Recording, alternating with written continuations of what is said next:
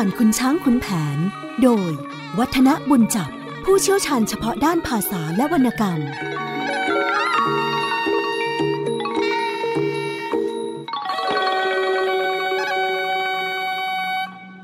สวัสดีครับท่านผู้ฟังครับ ช่วงเวลาของเรื่องเล่าขานผ่านกุญช่างกุญแผน ก็กลับมาพบกับท่านผู้ฟังเช่นเคย ผมวัฒนบุญจับก็มารับหน้าที่เล่าเรื่องราวผ่านวรรณคดีของชาติสำคัญเล่มนี้ อนนี้ก็เข้ามาสู่ตอนที่พลายแก้วได้เป็นขุนแผนแล้ว เนื้อความที่ได้เคยนำมาขับมาขานอ่านให้ท่านผู้ฟังได้ฟังกัน บ่งบอกชัดเจนว่า ตัวไอ้พลายให้ตั้งเป็นขุนแผน อยู่รักษาเขตแดนที่ปลายด่านคุมไพร่ห้าร้อยคอยเหตุการณ์ แล้วประธานเรือยาวก้าววา นี่คือสิ่งที่สมเด็จพระพันวษา ได้ปูนบำเหน็จเป็นความดีความชอบให้แก่พลายแก้ว ในฐานะที่เป็นแม่ทัพไปเผด็จศึกเมืองเชียงทองได้อย่างงดงาม ในเรื่องของบรรดาศักดิ์ของคุณแผนที่เราได้ยินได้ฟังจากวรรณคดีเรื่องนี้ คงจะต้องบอกว่า คงจะปฏิเสธไม่ได้ว่าตำแหน่งนี้เกิดขึ้นในวรรณกรรมจริง เป็นบรรดาศักดิ์ที่ต้องบอกว่าดูแล้วไม่คีเรซะด้วยนะครับ เพราะว่าเป็นขุนนั้นก็สูงกว่าบรรดาศักดิ์พันศักดิ์หมื่น ที่ผมได้เคยคุยท่านผู้ฟังได้ฟังกันไป แต่ที่น่าใส่ใจอยู่นิดนึงก็คือส่วนของราชทินานามหรือว่านามนั้น ถ้าเราได้ฟังกันอย่างยาวๆไปเนี่ยจะเรียกพ่อแผนกันทั้งเรื่องเลยทีเดียว ก็คือเป็นขุนที่ชื่อแผน ซึ่ง วิธีการที่ราชินานามมีแค่พยางเดียวเนี่ยดูจะผิดวิสัย เพราะว่าตามธรรมเนียมของบ้านเราเนี่ยราชทินานามของข้าราชการนั้นก็มักจะไม่มีที่ห้วนห้วนนะซึ่งถ้าดูสร้อยต่อไปอีก น่าจะต้องมี คราวนี้ปัญหาเมันอยู่ที่ว่าสร้อยซึ่งเป็นราชทินานามของคุณแผนนั้น มีกันเอาไว้ว่ายังไง คงจะต้องบอกว่าเคยมีการพลิกค้นทำเนียบข้าราชการอยู่หลายๆ ครั้ง ผมก็เคยอ่านงานของท่านอาจารย์กึกฤทธิ์ปราโมทท่านก็เขียนเอาไว้เกี่ยวกับเรื่องของทำเนียบของข้าราชการในสมัยของอยุธยาอยู่ด้วยเหมือนกัน แต่คงจะต้องบอกว่าท่านเองก็ไม่เคยพบราชทินานามของขุนแผนว่ามีสร้อยแต่อย่างใดแม้แต่ขุนแผนอย่าว่าแต่สร้อยนะ ชื่อของตำแหน่งขุนแผนก็ ไม่มีในทำเนียบ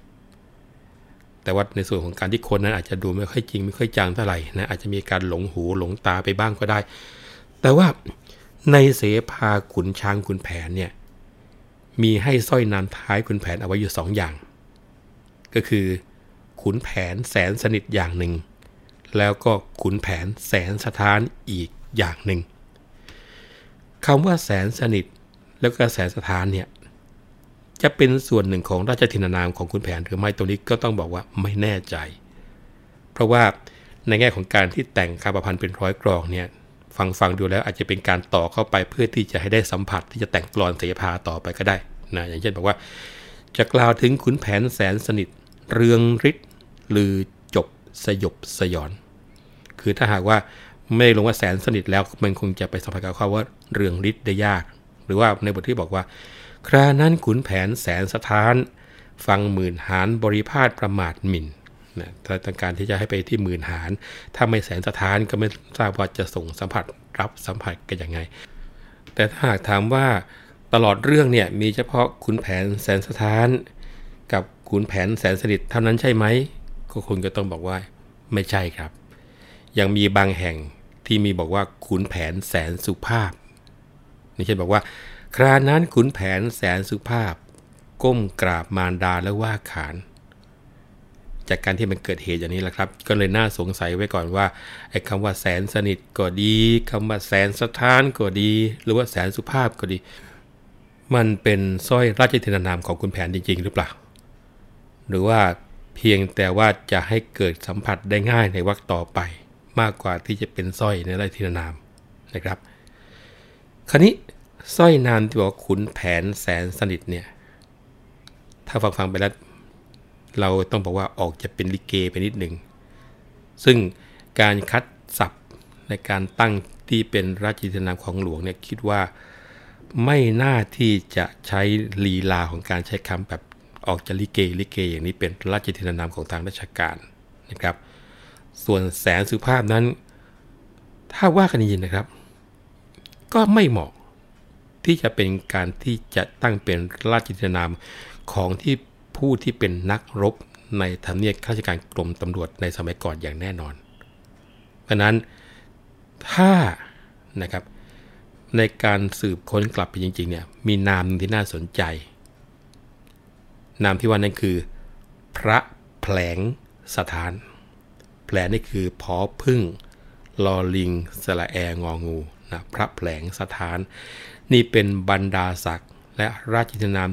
คงอยู่ในธรรมเนียบโบราณเรื่อยมาจนกระทั่งมีการประกาศเลิกบรรดาศักดิ์ถึงได้ไม่มีตำแหน่งของพระแผลงสถาน ผมจำได้ว่า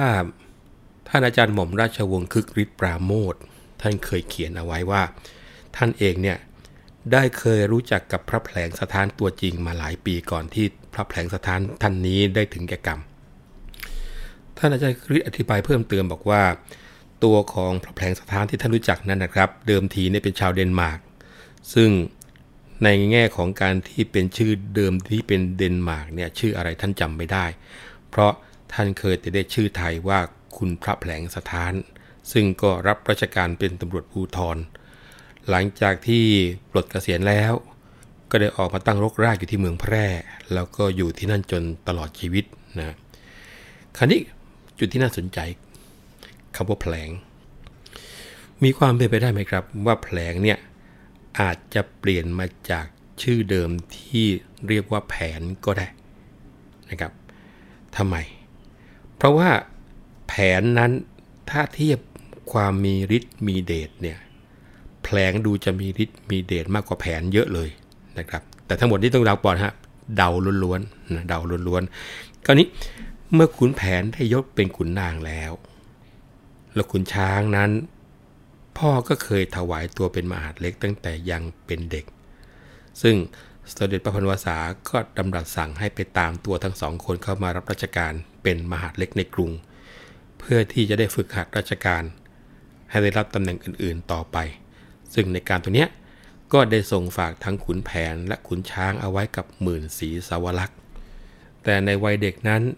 ที่เป็นขุนจริงๆ ก็มีเฉพาะขุนช้างนะครับคุณแผนยังเป็นแค่พ่อพลายแก้วธรรมดาธรรมดานี่แหละ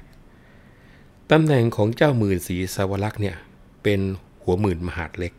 ท่านนี้จะเป็นผู้คอยฝึกหัดทั้งสองคนนี้ในราชการต่างๆ ในต่อตอมา ว่าด้วยตำแหน่งเจ้าหมื่นสีสวรักษ์นั้นท่านผู้ฟังครับ ท่านมีตำแหน่งเป็นหัวหมื่นมหาดเล็ก ต้องบอกว่าออกจะใหญ่โต เพราะว่าเป็นผู้บังคับบัญชามหาดเล็กทั้งปวงทีเดียว มียศเป็นเจ้าหมื่น ซึ่งสูงกว่าจะหมื่น แล้วก็ดูเหมือนในทำเนียมหาดเล็ก จะมียศที่สูงเท่ากันอีกคนหนึ่งเท่านั้นก็คือเจ้าหมื่นวัยวรนาถทั้งสองตำแหน่งนี้ คนทั่วไปจะเรียกกันว่า คุณพระนายนะคุณพระนาย นี่เป็นต่างหากออกไปจากคำเรียกว่าเจ้าคุณ นะครับ คุณพระคุณจมื่น ท่านขุน แล้วก็คุณหลวงนะตามตำแหน่งของคนที่จะเข้ารับราชการโดยเฉพาะอย่างยิ่ง ราชการกรมมหาดเล็กแล้ว จะต้องมีขุนนางผู้ใหญ่เป็นผู้คอยฝึกหัดราชการให้ แล้วก็รับผิดชอบในความประพฤติของคนคนนั้น ซึ่งคราวนี้ขุนแผนและขุนช้างก็เลยมาตกอยู่ในความรับผิดชอบของเจ้าหมื่นสีสาวรักษ์ท่านนี้ คราวนี้การอบรมสั่งสอนข้าราชการที่จะมาเป็นมหาดเล็กในท่านผู้ฟัง จะต้องมีการอบรมให้มีคุณสมบัติต่างๆ ตามที่ปรากฏในตำราของทางราชการนะซึ่งตำราราชการนี้ที่อยากจะยกเอามาให้ท่านผู้ฟังได้ฟังกัน เป็นคำสั่งสอนอบรมของนางทองประสี ซึ่งเป็นแม่ของขุนแผน อันนี้ไม่ใช่เป็นการอบรมของเจ้าเมืองศรีสวรักษ์นะครับนะท่านบอกว่า แต่ทว่าราชการงานเมือง จะสามารถปราดเปรือง ยากหนักนานโบราณท่านจึงตั้งคติมา ว่าวุฒิมีสี่ประการหนึ่งเป็นผู้ดีมีเชื้อชาติ กิริยามารยาททรงสันฐาน หนึ่งได้ศึกษาวิชาชาญ เป็นแก่นสารคือคุณอุดหนุนตัวหนึ่งว่าอายุเจริญวัย เข้าใจผิดชอบประกอบทั่วหนึ่งปัญญาว่องไวไม่มึนมัว จึงจะรู้ดีชั่วในทางงานนะสรุปอีกทีหนึ่งกันว่า ต้องเป็นผู้ดี ราะว่าจะได้มีมารยาทสวย ต้องเป็นผู้มีการศึกษาในขั้นนักวิชาการ เพราะว่าจะได้มีวิชาการอุดหนุนการกระทำของตนในราชการหนึ่งจะต้องมีอายุ เพราะว่าจะได้รับผิดชอบเป็น และหนึ่งนั้นจะต้องมีปัญญา เพราะว่าจะได้รู้ดีรู้ชั่วในการที่จะทำราชการนี่คือวุฒิสีประการ คราวนี้นอกจากที่จะพร้อมด้วยวุฒิสีประการแล้วจะต้องรู้จักราชสวัสดิ์ด้วย ราชสวัสดิ์ที่แม่ทองประสีพร่ำสอนลูกคืออะไร มีว่า โบราณว่าจะเป็นข้าจอมกษัตริย์ ราชสวัสดิ์ต้องเพียรเรียนรักษา ท่านกำหนดจดไว้ในตำรา มีมาแต่โบราณช้านานครันหนึ่งวิชาสามารถมีอย่างไร ไม่ปิดไว้ให้ท่านทราบทุกสิ่งสรรหนึ่งกล้าหาญทำการถวายนั้น มุ่งมั่นจนสำเร็จเจตนาหนึ่งมิได้ประมาทราชกิจ ชอบผิดตริตรึกหมั่นศึกษาหนึ่งสัตว์ซื่อถือธรรมจัญญา เหมือนสมาทานศีลไว้มั่นคงหนึ่งสงเงียมเจียมตัวไม่กำเริบ เอื้อมเอิบยิงเย่อเพ้อหลง หนึ่งอยู่ใกล้ชิดติดพระองค์ ไม่ทำเทียมด้วยทนงพระกรุณา หนึ่งไซไม่ร่วมราชาอาจ ด้วยอุบาทจันไรเป็นหนักหนาหนึ่งเข้าเฝ้าสังเกตซึ่งกิจจา ไม่ใกล้ไกลไปกว่าสมควรการหนึ่งผู้หญิงชาวในไม่พันผัว เล่นหัวผูกรักสมัครสมานหนึ่งสวามิภักรักใคร่ในภูบาล ถึงถูกกริ้วทนทานไม่ตอบแทนนะคงจะต้องบอกว่าวุฒิสี่ที่ว่าวันนั้นนะคนที่จะรับราชการจำเป็นต้องมี นอกจากนั้นแล้วก็ต้องมีราชสวัสดิ์สิบประการ ซึ่งเป็นของที่จะเป็นจะต้องรู้นะครับ ซึ่งในส่วนตรงนี้ที่นำเอามาให้ท่านผู้ฟังได้ฟังกัน ก็คงจะต้องบอกว่า ตั้งใจที่จะให้ท่านผู้ฟังที่สนใจโดยเฉพาะอย่างยิ่งผู้บรรดาครูบาอาจารย์ ที่สอนรัฐศาสตร์ทุกวันนี้ จะได้มาพบมาเห็นเข้าบางทีอาจจะนำเป็นสารุสิทธิ์ในคณะรัฐศาสตร์ของมหาวิทยาลัยต่างๆ การที่มีวุฒิและจดจำราชสวัสดิ์ไว้ได้ทั้งหมด ไม่จำเป็นต้องเป็นมหาลัยเท่านั้นนะครับ การที่จะรับราชการในกระทรวงทบวงกรมต่างๆ ก็คงจะต้องเจริญก้าวหน้าออกไปอย่างแน่นอนเลยทีเดียว ในส่วนสาระของราชสวัสดิ์ในการที่จะให้คนที่รักจะก้าวหน้าในราชการพึงยึดถือปฏิบัตินั้น ไม่ได้มีปัญหาอะไร แต่สิ่งที่น่านำเอามาคิดกันอย่างต่อเนื่องก็คือ ชื่อที่เรียกกันว่าราชสวัสดิ์แล้วเรียกกันมาจนติดปากเนี่ย ต้องนำมาคุยกันแล้วครับว่าจริงๆ แล้วฐานมาจากอะไรกันแน่นะครับ เพราะว่าในส่วนที่มาของคำจริงๆแล้วเนี่ยไปปรากฏอยู่ในวิทุรชาดกนะวิทุรชาดก เป็นคำสอนของวิทุรบัณฑิตสำหรับข้าราชการ แล้วก็ต้องบอกว่าความคิดตรงนี้ได้สืบทอดมาอยู่ในวรรณกรรมคำสอนของไทย ซึ่งมีหลายเรื่อง แม้ว่าจะเป็นโครงพาลีสอนน้อง โครงราชานุวัตรตลอดเลยมาจนถึงนำมาอ้าง อยู่ในขุนช้างขุนแผน ตอนที่ขุนแผนต้องพรากนางลาวทองนะซึ่งเป็นคำสอนของนางทองประสีอย่างที่ผมบอกไปแล้วนะครับ คราวนี้ถามบอกว่า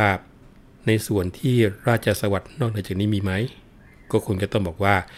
มีการบอกว่าเป็นพระราชนิพนธ์ในพระบาทสมเด็จพระมงกุฎเกล้าเจ้าอยู่หัว ที่ได้พระราชทานเอาไว้เพื่อเป็นข้อเตือนใจและข้อปฏิบัติแก่ราชสำนัก เนื้อความเหมือนกันไม่ว่าที่จะเป็นพระราชนิพนธ์ที่อ้างกันมา หรือว่าเป็นเนื้อความที่อยู่ในขุนช้างขุนแผนตอนที่ว่านี้ จากการที่มีความเหมือนกันเนี่ยก็ทำให้เกิดข้อสงสัยว่า เนื้อความช่วงเนี้ย คณะบรรณาธิการจัดทำต้นฉบับขุนช้างขุนแผนฉบับหอพระสมุดนั้น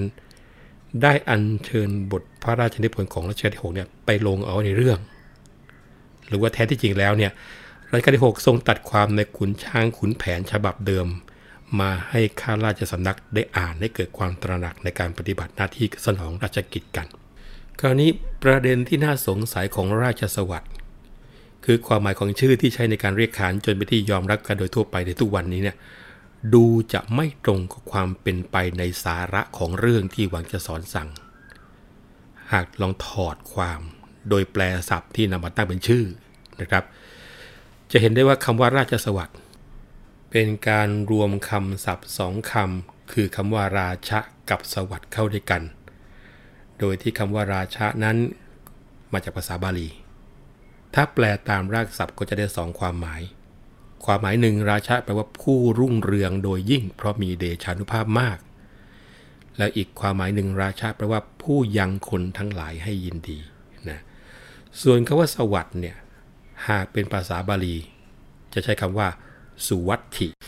แต่หากว่าเป็นภาษาสันสกฤตนะครับ ก็จะใช้เป็นสวัสติ ซึ่งจะเห็นได้ว่าในภาษาไทยเราเนี่ยจะเขียนอิงสันสกฤต นะพราะเขียนด้วยสอเสือวอแหวนไมหากาศสอเสือดอเด็กสระอีแล้วบางทีก็มีทันตคาตแล้วก็มาแปลงเป็นสวัสดีสวัสติเนี่ยหรือว่าสุวัตถิถ้าแปลตามศัพท์ จะแปลว่ามีดี หรือว่าเป็นดี ก็มีความหมายว่า มีความสวัสดี มีความรุ่งเรือง มีความปลอดภัย มีการอยู่ดี ดังนั้นเมื่อเอาคำว่าราชะมารวมเข้ากับคำว่า สวัสด ราชาสวัสดิ์ก็เลยแปลตามศัพท์ว่า เป็นความสุขสวัสดิ์ของพระราชา นี่แปลตามศัพท์ของคำว่าราชสวัสดิ์นะครับ แปลว่าความสุขสวัสดิ์ของพระราชา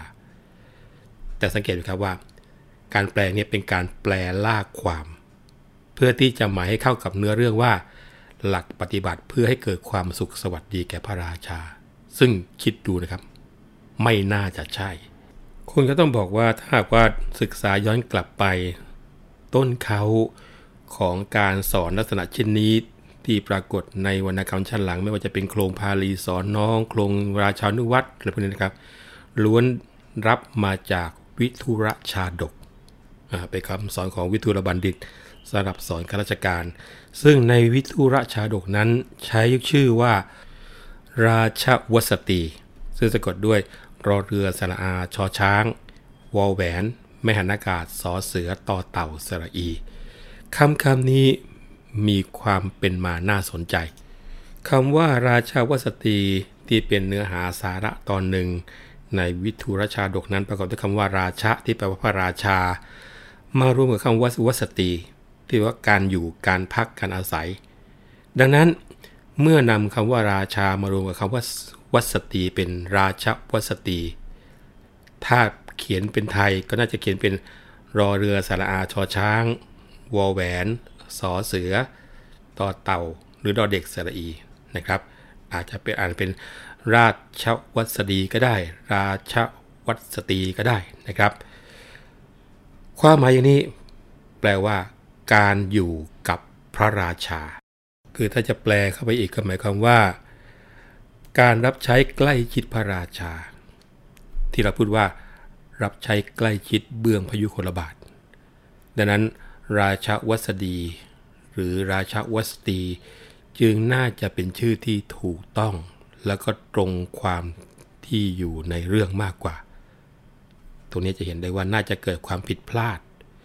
เห็นราชวัสดีเป็นราชสวัสดี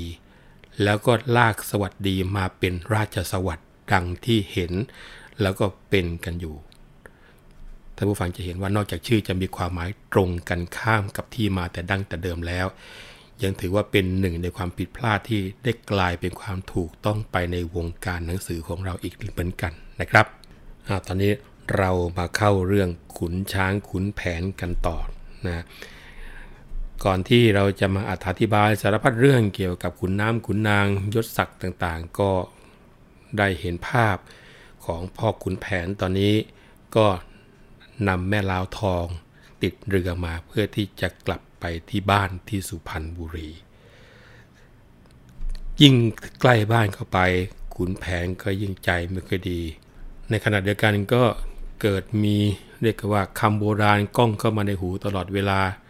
นับตั้งแต่ไกลตาสารพันจะขานขวาง เสมือนอย่างคำโบราณนั้นมีอยู่ ว่านอนสูงนอนคว่ำชำเลืองดู มีเหตุก็จะรู้ซึ่งแยบคาย อันหนึ่งถ้านอนอยู่เบื้องต่ำตำราพร่ำสั่งสอนให้นอนหงาย มีเมียงามไม่ให้ฝากกับแม่ยาย โอเจ้าสายสุดที่รักอยู่ไกลตา นอนเดียวเปลี่ยวอกอยู่อ้างวางไอายคุณช้างไม้จิตริษยางตริงพลางทางเร่งฝีพายมา พอรุ่งแจ้งสุริยาถึงสุพรรณให้จอดเรือเข้าที่หน้าท่า พอสายทองลงมาอยู่ที่นั่น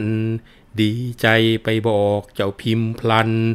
ว่าหม่อมพลายแก้วนั้นเธอกลับมา ครานั้นจึงโฉมเจ้าวันทอง เศร้าหมองโศกสร้อยละห้อยหา เช้าเย็นเป็นทุกทุกเวลา ได้ยินสายทองว่าก็ดีใจ จับผ้าห้อยบ่าเผยหน้าต่าง เห็นเรือที่นอนจอดข้างสะพานใหญ่ หม่อมแก้วมาแล้วมิใช่ใคร ลงจากบันไดรีบเดินมา ย่างเท้าก้าวลงที่เรือนอน เห็นฟูกหมอนม่านกั้นไว้หนักหนาขุนแผนเห็นน้องวันทองมา เผยม่านเยี่ยมหน้ามารับน้อง วันทองเห็นหน้าน้ำตาตก ยกมือไหว้ผัวแล้วมัวหมอง ออกปากยากจิตจะพังพอง กอดสองเท้าผัวสะอื้นไปขุนแผนเห็นนางสะอื้นอ่อน เจ้าเพื่อนนอนพิมพ์พี่เป็นไฉน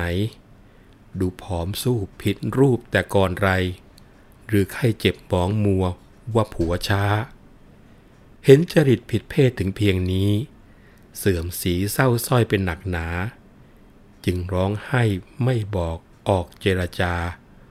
ต่อจะมีใครมากระทำแค้น เห็นหน้าผัวมาจะดีใจ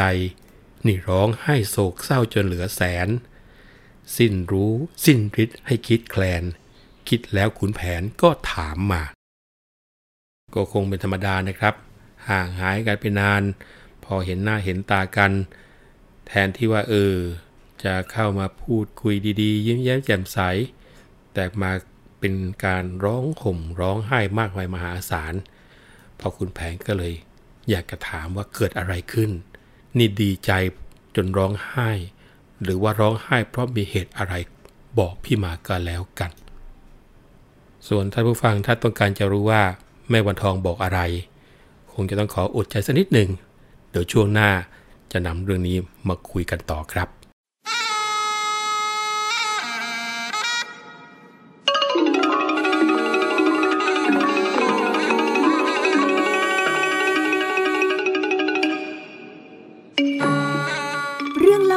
ผ่านคุณช้างคุณแผน โดย วัฒนบุญจับ ผู้เชี่ยวชาญเฉพาะด้านภาษาและวรรณกรรม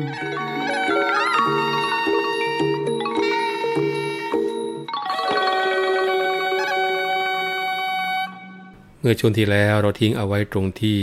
พ่อขุนแผน เมื่อมาพบกับสีภรรยา ที่ก่อนไปศึกที่เชียงทองชื่อว่าแม่พิมพ์พิลาไล กลับมาคราวนี้ก็เปลี่ยนชื่อเป็นวันทองเรียบร้อยแล้ว ซึ่งก็เหมือนกับตัวเองนะครับ ก่อนไปก็คือเป็นพลายแก้ว กลับมางวดนี้ก็เป็นขุนแผนไปเรียบร้อยแล้ว หลังจากบททิ้งท้ายว่า เห็นหน้าผัวมาจะดีใจ นี่ร้องไห้โศกเศร้าจนเหลือแสน สิ้นรู้ สิ้นฤทธิ์ให้คิดแคลน คิดแล้วขุนแผนก็ถามมา ถามว่าอะไร เป็นไรน้องหมองเศร้าเจ้าพิมพ์เอ๋ย อย่าร้องไห้นักเลยฟังผัวว่า ช้อนคลาง พลางเช็ดซึ่งน้ำตา เจ้าแค้นสิ่งไรมาในอกน้อง พอได้ยินคำถามอย่างนี้ วันทองก็ตอบทีเดียวแล้วครับ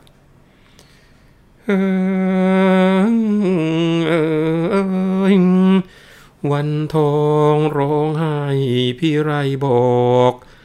ดังน้ำยอกอกตรม ระบมน้อง ออกปากยากจิตจะพังพองพอครอบครองเมียอยู่เหมือนหนึ่งนก ระวังรังรวงไม่ร่วงรา รักษาไขไว้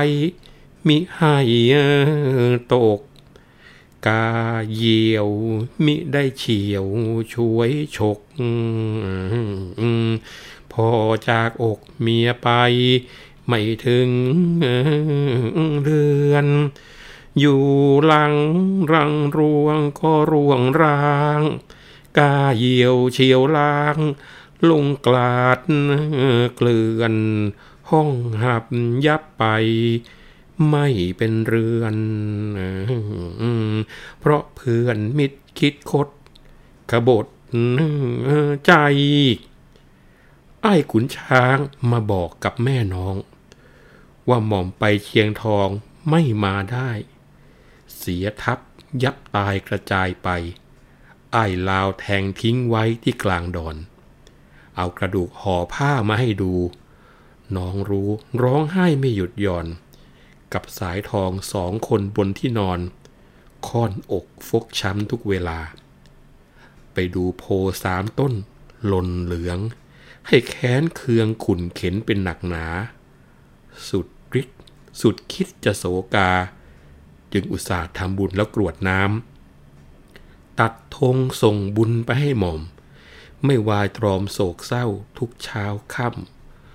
ล้มไข้เพราะใจเจ็บระกำปิมปั้มประหนึ่งจะบันไลแม่ช่วยรักษาพยาบาล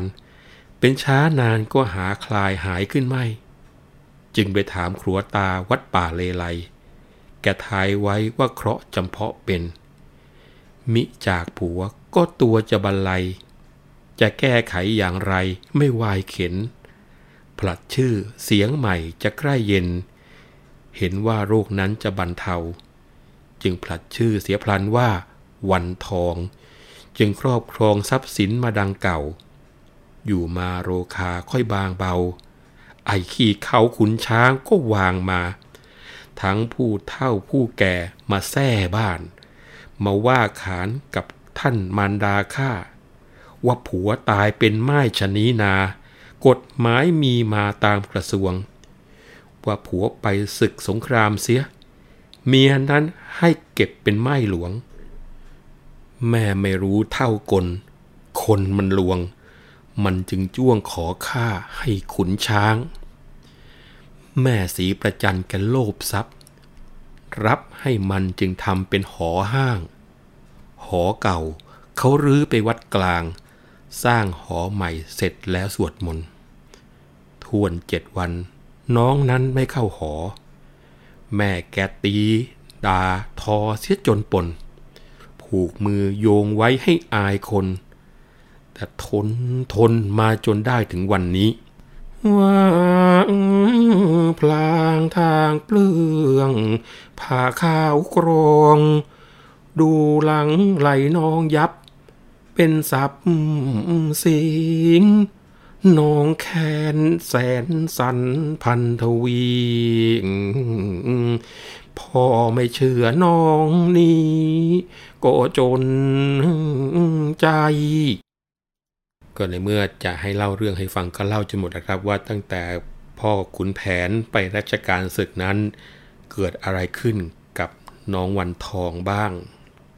ตั้งแต่เจ็บไข้ไม่สบาย ด้วยการตรอมใจจนกระทั่ง รัวตาที่วัดป่าเลไลมาเปลี่ยนชื่อให้เป็นวันทอง พอทุกอย่างเริ่มดีขึ้น ไอ้เจ้าขุนช้างก็มาลวงว่าพ่อขุนแผนเนี่ยไปตายในสนามรบซะแล้ว แล้วทำเนียมกฎของราชสำนัก ภรรยาของนายทหารที่สามีตายเนี่ย ก็จะต้องถูกริบเป็นไม้หลวง เธอก็ย้ำว่าเนี่ยเป็นเพราะว่า แม่เนี่ยโลภในทรัพย์ ก็เลยยกตัวของเธอนั้นให้กับพ่อขุนช้างไป แล้วด้วยความคิดในการที่จะอุทิศส่วนกุศลไปให้คุณแผน ก่อนนำข้าวนำของรวมทั้งรื้อเรือนหอเก่าที่เราเคยสร้างกันเนี่ย เอาไปถวายวัดกลางซะเรียบร้อยแล้ว เจ้าขุนช้างก็มาสร้างเรือนหอใหม่ สร้างเสร็จเจ็ดวัน น้องไม่ยอมเข้าไปหอ แม่แกก็ตีทุกวันด่าทุกวัน โอ้ย ไม่เข้าใจเหมือนกันว่าทำไมละโมบโลภมากขนาดนี้นะเล่าเรื่องให้สามีฟังไป ก็เปลืองผ้าขาวกรองให้ดูไหล ว่าเห็นไหมเนี่ยถูกตีเส้นเนื้อยับทีเดียวเล่าอย่างนี้พ่อจะเชื่อไม่เชื่อก็ไม่ว่ากันแล้วล่ะนะครับ ขุนแผนพอได้ยินเมียรักว่าก็แค้นใจ เรียกว่า แทบเลือดตาจะกระเด็นทีเดียวมาชิชะควรด้วยคุณช้างมาคิดทรยศต่อเพื่อน ดีละเป็นไงเป็นกัน เมียกู ใครเขาก็รู้กันทั้งบ้านทั้งเมือง ไอ้เจ้าหัวล้าน ดันมาทำอย่างนี้มันจะต้องยับย่อยกันไปแน่ อีแก่ก็แก่แดดสารพัดจะละโมบเห็นเงินตาโตเท่าไข่ห่าน กูจะจิกหัวตบสิให้เลือดตากระเด็นทีเดียว นี่มันสมคบคิดกัน หาว่ากูตาย ให้ร้ายต่างๆ นานา ซ้ำไปตัดรากโพให้เกิดเป็นลางร้าย แล้วบางอาจมารื้อเรือนหอปลูกเรือนคล่อมต่อกันเราอย่างนี้ ถ้าเราไม่ทดแทน มันก็จะหาใช่ชายไม่ หาว่าเกิดเรื่อง เจ้านายไม่เลี้ยงก็ตามใจเถอะยังเคราะห์ดีนะ ที่วันนี้เจ้าวันทองไม่เข้าหอ รออยู่ถึงเจ็ดวัน จึงไม่ได้เป็นอะไรขึ้นมา หากหญิงอื่นที่ใจไม่แข็ง ก็ย่อมจะเสียหายพลาดท่าไปซะแล้วนะพอพูดอย่างนี้เสร็จก็หันกลับมาพูดบอกว่า โอ้แม่พิมพ์ยอดหญิง มันจะมาชิงหญิงอื่น เราจะไม่ว่าเลย นี่มันเป็นแม่พิมพ์ เรื่องนี้พี่ยอมมันไม่ได้ เท่ากับว่ามันแกล้งมาควักเอาดวงใจของเรา พอปลอบภรรยาเสร็จ ก็บอกว่า เฮ้ย ไอ้พวกบ่าวไพร่ พวกเองจะรอช้าอยู่ทำไมล่ะ กระจายกำลังล้อมบ้านเอาไว้ อย่าให้ไออีผู้ใดมันหลบหนีไปได้ กูจะฟันเส้สิ้นทั้งสุพรรณเลยทีเดียว พอได้ยินเสียงอันกล้าวในการสั่งกำลังล้อมบ้าน เราก็จะจัดการแก้แค้นอย่างนี้ขึ้นมา ครานั้นลาวทองอยู่ในม่าน เห็นผัวเดือดดานจนตัวสั่นตกใจกลัว จะไปไล่ฟาดฟัน เผยมานออกมากันคุณแผนไว้ งดก่อนผ่อนคิดให้จงดี ฟังคำเมียนี้อัจฉาสายบ้านเมืองมีคือ อืออึงใหญ่ ไปไหนจะพ้นฝีมือกัน ชอบผิดคิดให้เป็นเขามูล พิษทูลถอยความเป็นไรนั้นพ่อจะบังอาจใจไหลฟาดฟัน ภายหลังจะอันตารายตัว ฟังความข้างเดียวมาด่วนโกรธ คุณโทษยังไม่เห็นว่าดีชั่ว เขานั้นเป็นอย่างไรจึงไม่กลัว เมื่อเมียผัวเคยอยู่เป็นคู่ครอง จะไม่ยอมอย่างไรที่ไหนหรือ จึงกล้าแข็งแย่งยื้อทั้งหอห้อง ตื่นลึกพ่อจงนึกคนึงตรอง ฟังน้องเถิดอย่าเพ้อละเมอเมา เขามิใช่คอทั้งสันหลังเหล็ก เขาเด็กเล็กอยู่เมื่อไรที่ไหนเล่า ทั้งท่านแม่ยายก็ยอมเอา เขาจึงกล้าเข้าได้พร้อมเพรียง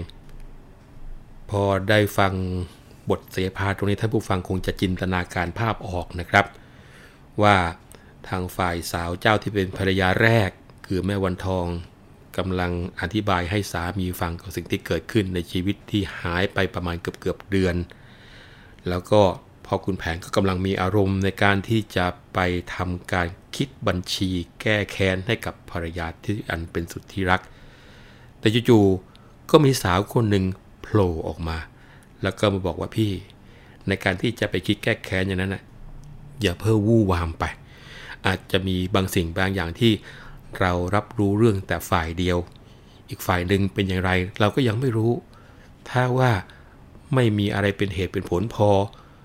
เขาก็คงจะไม่กล้าทำหรอก ถึงขนาดแม่ยายเนี่ยยังยอมเลย แสดงว่ามันต้องมีอะไรบางสิ่งบางอย่าง ซึ่ง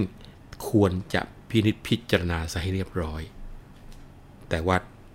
ในเรื่องของการที่จะไปเตือนพ่อคุณแผนในเวลานี้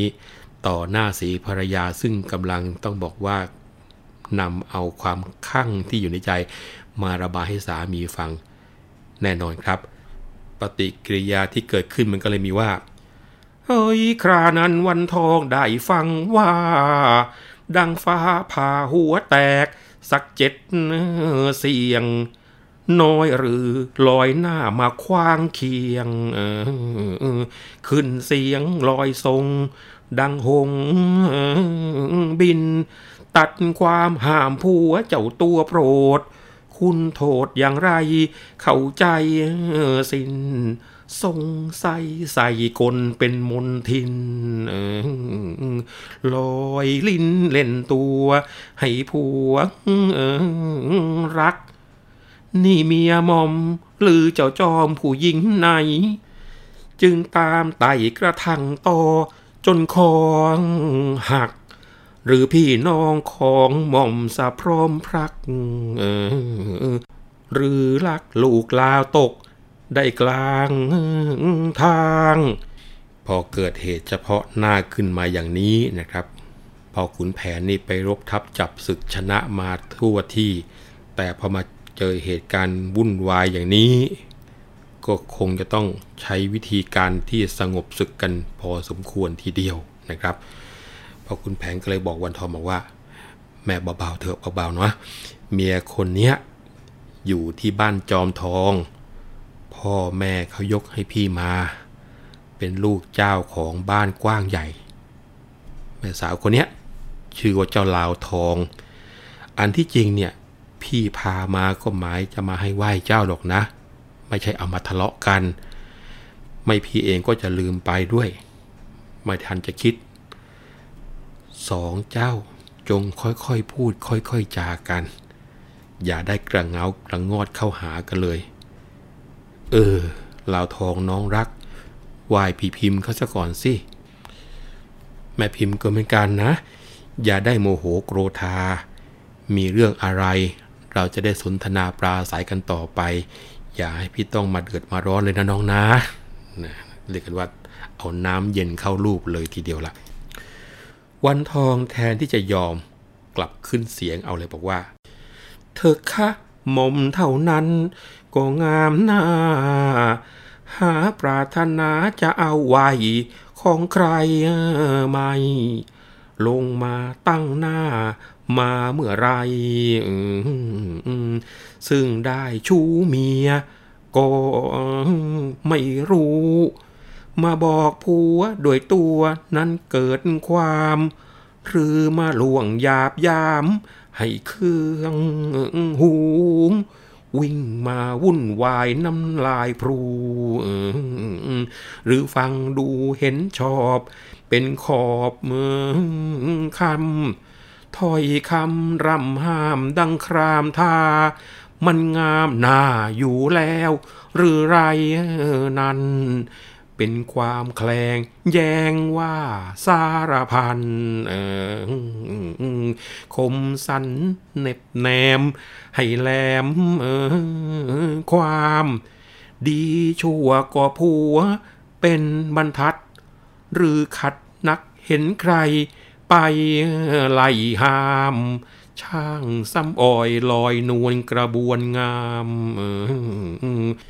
มิใช่ตามหม่อมแก้วมาเป็นเมียครานั้นลาวทองได้ฟังว่า แทบจะคลั่งเป็นบ้าประดาเสียง แค้นใจดังไฟมาลามเลีย แข่งเขียคอนว่า สารพัน ไม่ทันรู้ว่าเจ้าจอมหม่อมเมียหลวง ใช่จะจ้วงจับเจนให้เกินทัน เห็นหม่อมพลายวุ่นวายจะขาฟัน จึงห้ามก่อนพรพัน ให้ขับแค้นว่าช้าๆจะได้พระสองเล่มงาม หรือเนื้อความขวางไว้ให้นางแขวน มิใช่ไม้หลักปักเลน เอ็นคลอนแคลน เห็นผัวเปรี้ยงก็จะแป้นพี่ไรพลอย มีห้ามไว้ไหนเธอจะหยุดเล่า เพราะเห็นเจ้าฮึกใหญ่ไม่ราถอย เห็นไฟลุกฟืนซุกเสือกตะบอย ทิ้งฝุ่นฟอยเข้าไปหมุนทั้งดุ้นแดง ที่ไม่ปรารถนาจะรับไหวมิใช่ว่าคนชั่วอีหัวแข็ง ผัวสั่งตั้งใจจะจัดแจง ใช่จะแกล้งว่าไหวจะเสียมือ พอวุ่นวายเข้าด้วยกันไม่ทันไหว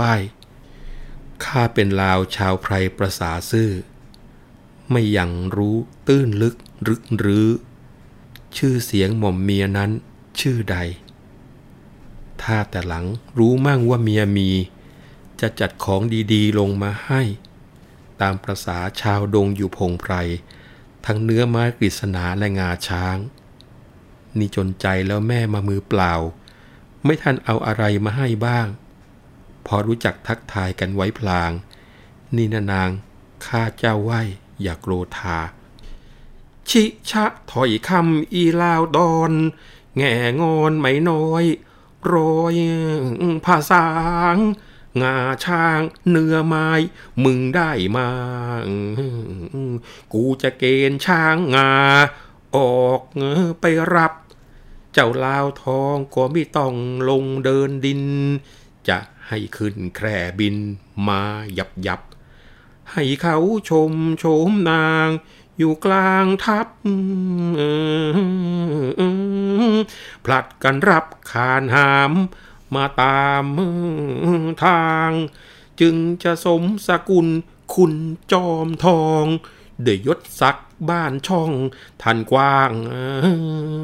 ขวาง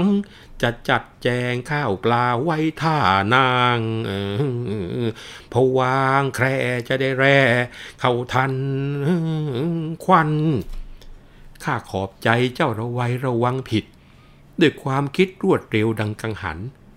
เห็นผัวฮึกก็สะอึกเข้าห้ามทัน หาไม่วันนี้วุ่นขึ้นจริง ๆ เพราะเจ้าห้ามความเงียบสงบหมด หายหดเพราะเจ้าจอมหม่อมผู้หญิง หน้าเปรี้ยวแต่ละเคี้ยวตะลิงปริง มาชักชิงดุ้นไฟไปชุบน้ำมิใช่ไม้ปักเลนเอ็นคลอนแคลน เจ้าเป็นดินเหนียวแน่นอยู่ยังค่ำเสาประโคนโยนลงสักก้าวกำ เล่นเอาหม่อมพลายพลำลงทั้งยืน ถ้าหาไม่ที่ไหนจะอาจมา ที่นี่อยุธยาจะเป็นคลื่น จะลือเล่ากล่าวกันทุกวันคืน หญิงอื่นไม่เหมือนทั้งแผ่นดิน ร้อยบ้านพันเมืองไม่เหลือหรอ จะชมปลออยู่แต่นางคนนี้สิ้น อย่าว่าแต่มนุษย์ที่เดินดิน ถึงพระอินทร์ก็คงจะลงมา พอแม่ลาวทองเริ่มโดยการที่จะพยายามคุมอารมณ์ขึ้นมา แต่มาเจอแม่วันทองสวนแรงๆขึ้นมา ถึงขนาดที่เอาเถอะอย่าว่าแต่มนุษย์เลยพระอินยังลงมาเลยนะครับ สิ่งที่แม่ลาวทองตอบกลับมาก็คือ จริงแล้วคะคนดีสิมิชม มานิยมคนร้ายให้ขายหน้า เราเหมือนหลักปักไว้ในศิลา ไม่ดูเยี่ยงหน้าทาเป็นเลนตม พอเรือจอดสอดเท้าก้าวก็เลอะ ปืนเปรอะไม่มีที่จะพาดผม แกลบรำซ้ำมาทั้งอาจม จอกแหนแสสมเข่าซ้อนซับล้างน้ำตากแดดเสียให้สิ้น พอพืชดินเลวควางเป็นยางนับ ข้าขอบใจที่จะให้เอาช้างรับ ข้ากับหม่อมพลายไม่มีช้าง นี่วันทองสำรองไว้กลนเกลื่อน หรือเรือนปลูกใหม่ให้กว้างขวาง แต่ล้วนซับมันบ้างากลากลางๆ ช้างคนช้างจริงทุกสิ่งมี ได้ยินว่าป่วยไข้จนผายพร้อม เพราะหม่อมพลายผัวพรากไปจากที่ ทั้งผู้คนบ่าวไพรก็ไม่มี เจ้าต้องขี่ขับช้างทุกเวลา เสาสร้างช้างซักหักระยำ จึงปลูกใหม่ใส่ซ้ำสะเอะหน้า เคราะห์ร้ายหมอทายแต่ก่อนมา สุข เข้าเสาคาอังคารแทกนี่หากว่าสะเดาะพระเคราะห์ทัน แต่กระนั้นเจียนจักกะแหลนแหลก จึงพลัดชื่อโกลนหัวให้ผัวแปลก ถึงแม้นแตกก็จะคิดสนิทรอยเอยถึงกระนั้นก็การอะไรใคร หรือช้างแทงมึงเข้าไป จนคองหอย ถุดอีลาวชาวป่าขึ้นหน้าลอยแม่จะต่อยเอาเลือด ลงล้างตีน เจ็บใจไม่น้อยสักร้อยเท่า ดังใครเอาดาบฟาด ให้ขาดวินทรายทองกับอีปลีทั้งอีจีนปีนเรือลงมาด้วย มาช่วยกู เป็นไรเป็นหน้าไม่ละกัน ขุนแผนกั้นน้องวันทองอยู่ ลาวทองแอบหลัง บังผัวดู พวกสายทองกรูจะตบเอา อย่าอย่าวุ่นวายเจ้าสายทอง เป็นไรน้องมาเป็นเช่นนี้เล่า ชอบแต่จะปลอบนางให้บางเบา อย่านะเจ้าวันทองจงอดใจ ไม่แล้วค่ะหม่อมไม่ฟังสิ้น ถึงพระอินทร์ลงมาห้ามหาฟังไม่ หม่อมไม่เลี้ยงแล้วก็แล้วไป ฟาดฟันลงไว้ในนาวา ถึงผัวด่าสักเท่าไรก็ไม่เถียง จะต่อยสักสิบเสียงก็ไม่ว่า นี่อีลาวชาวดอนค่อนเจรจา อีกินกิ้งกากบจะตกมัน ตอนนี้ถือว่ากำลังเข้มข้นเลยนะครับ แต่ไปต่อไม่ได้แล้วเนื่องจากเวลาของรายการของเราหมดลงแล้ว ตอนหน้าสนุกแน่นอน วันนี้ผมวัฒนบุญจับขอลาไปก่อนนะครับ สวัสดีครับ